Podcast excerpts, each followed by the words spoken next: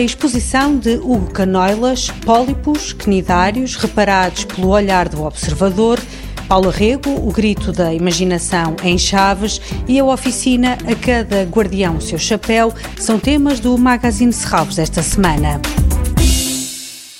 Hugo Canoilas, pólipos, cnidários, reparados pelo olhar do observador. É a primeira exposição do pintor em Serralves e foi concebida especificamente para a Galeria Contemporânea do Museu. Hugo Canoilas apresenta pela primeira vez trabalhos em vidro. Ricardo Nicolau, adjunto da direção do Museu de Serralves e um dos curadores desta mostra, diz que esta é uma exposição verdadeiramente experimental. O Canoilas apresenta umas peças em vidro diretamente no chão. Aliás, é muito curioso porque é uma exposição que, e embora o Hugo Canoelas seja formado em pintura, é uma exposição que, não sendo de escultura, não sendo pintura, não sendo propriamente uma instalação, eh, é uma exposição em que, a partir do momento em que entramos na sala, somos convidados a olhar para sítios ou espaços que normalmente são negligenciados em exposições, eh, nomeadamente o chão, onde estão as, eh, as peças em vidro, eh, o teto, onde está uma pintura, e o rodapé. Portanto, digamos que para as paredes podemos não olhar sequer para ver a exposição do Hugo. No chão apresentam-se três peças em vidro colorido que representam medusas e que têm um duplo sentido. Uh, é imediatamente alguma coisa que nos faz pensar no aquecimento global, em alterações climáticas. E é ao mesmo tempo um animal fascinante porque para pensarmos nele, ele representa a alteridade total em relação ao ser humano eh, e em relação àquilo que nós humanos entendemos como seres vivos.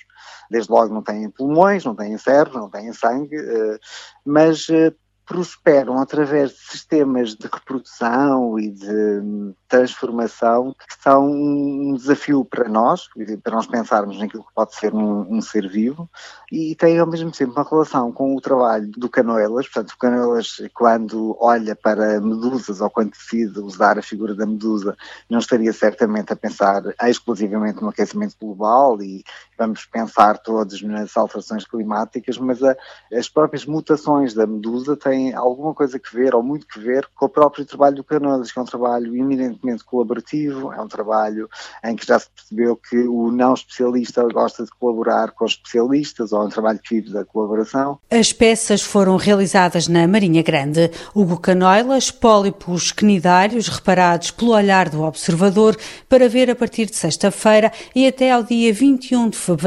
na Galeria Contemporânea do Museu de Serralves, que tem entrada gratuita.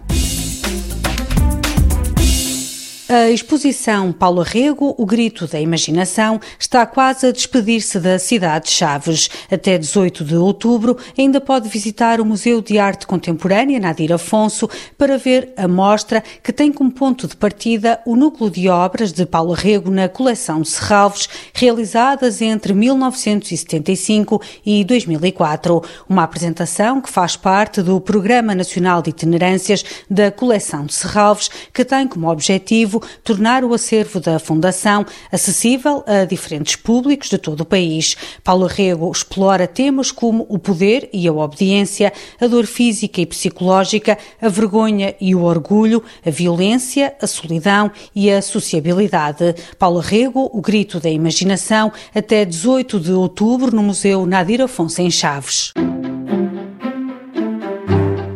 Agora uma proposta para a família. À oficina, a cada guardião o seu chapéu. E se fosse nomeado guardião da Floresta de Serralves, como seria o seu chapéu? Nesta oficina, o desafio é criar chapéus originais para dar vida aos novos guardiões da Floresta de Serralves, com materiais naturais reinventados através de várias intervenções. A oficina realiza-se este domingo entre as 10 da manhã e a 1 da tarde. A entrada é gratuita gratuita para menores de 12 anos, mas a inscrição é obrigatória. O encontro está marcado no Parque, no Bosque das Faias. Toda a programação pode ser consultada em serralves.pt ou na página da Fundação no Facebook. Este programa pode também ser ouvido em podcast.